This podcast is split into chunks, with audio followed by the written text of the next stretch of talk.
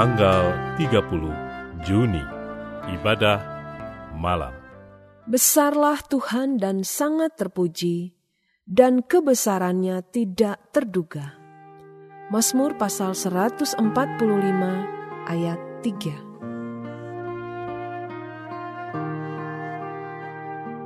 Mari meneduhkan, menenangkan, dan memusatkan hati kepada Tuhan. Saat hening.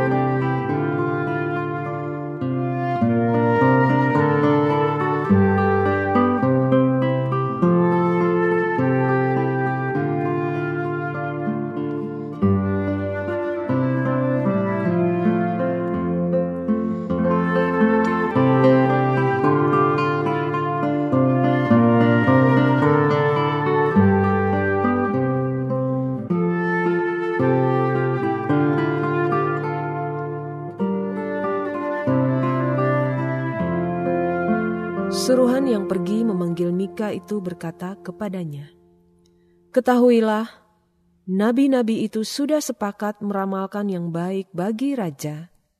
Hendaklah engkau juga berbicara seperti salah seorang daripada mereka dan meramalkan yang baik. Tetapi Mika menjawab, Demi Tuhan yang hidup, sesungguhnya apa yang akan difirmankan Allahku, itulah yang akan kukatakan. 2 Tawarik pasal 18 ayat 12 dan 13.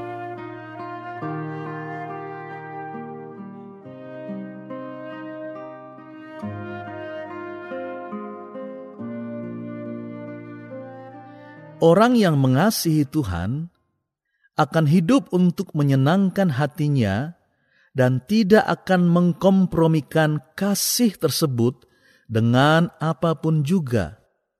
Sebab salah satu bukti dari kasih adalah keinginan untuk menyenangkan hati dari orang yang dikasihi. Orang yang mengasihi tidak akan bersedia melakukan apa pun yang akan menyakiti hati dari orang yang ia cintai. Demikian pula halnya dengan orang yang mengasihi Tuhan. Ia akan melakukan kehendak Tuhan untuk menyenangkan hatinya.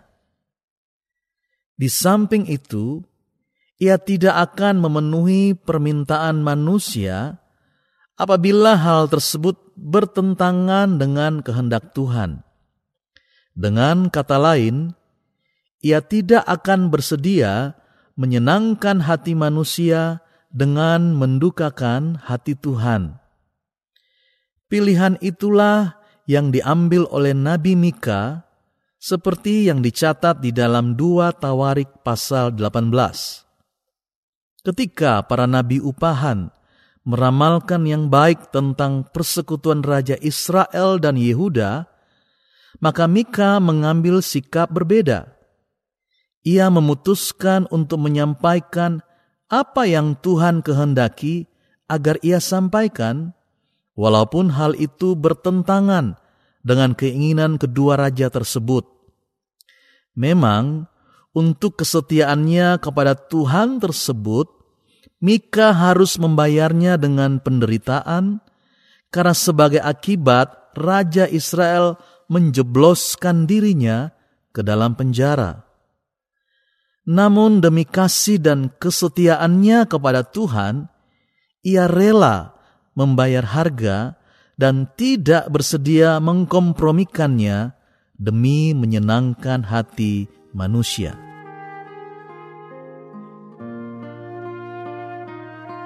Pernahkah Anda harus memilih antara menyenangkan hati Tuhan atau hati manusia? Di saat itu, pilihan mana yang Anda ambil? Tuhan, aku bersyukur karena Engkau telah rela mengorbankan dirimu sampai mati di kayu salib demi keselamatanku.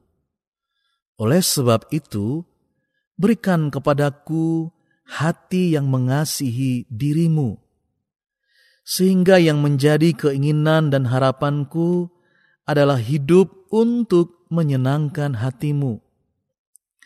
Berikan juga kepadaku hikmat untuk dapat membedakan antara kehendakmu dengan keinginanku sendiri Tuntunlah aku dengan firman-Mu, agar aku dapat mengenali keinginan manusia yang tidak sesuai dengan hatimu, supaya dengan demikian aku tidak hidup dengan mendukakan hatimu.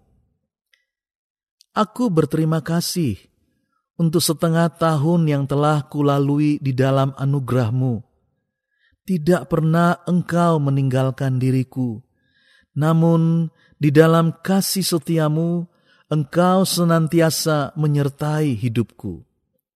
Engkau membuka jalan bagi diriku dan menolong aku untuk mengatasi semua tantangan kehidupan yang merintangi hidupku.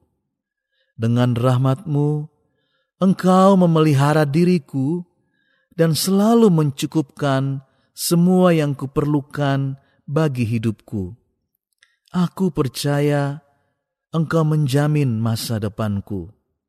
Oleh sebab itu, aku menyerahkan hari-hari yang ada di hadapanku dan seluruh kehidupanku ke dalam tanganmu. Di dalam nama Yesus Kristus, Tuhan dan Gembalaku yang baik, aku berdoa. Amin. Berdoalah untuk orang-orang yang sedang memerlukan dukungan doa Anda.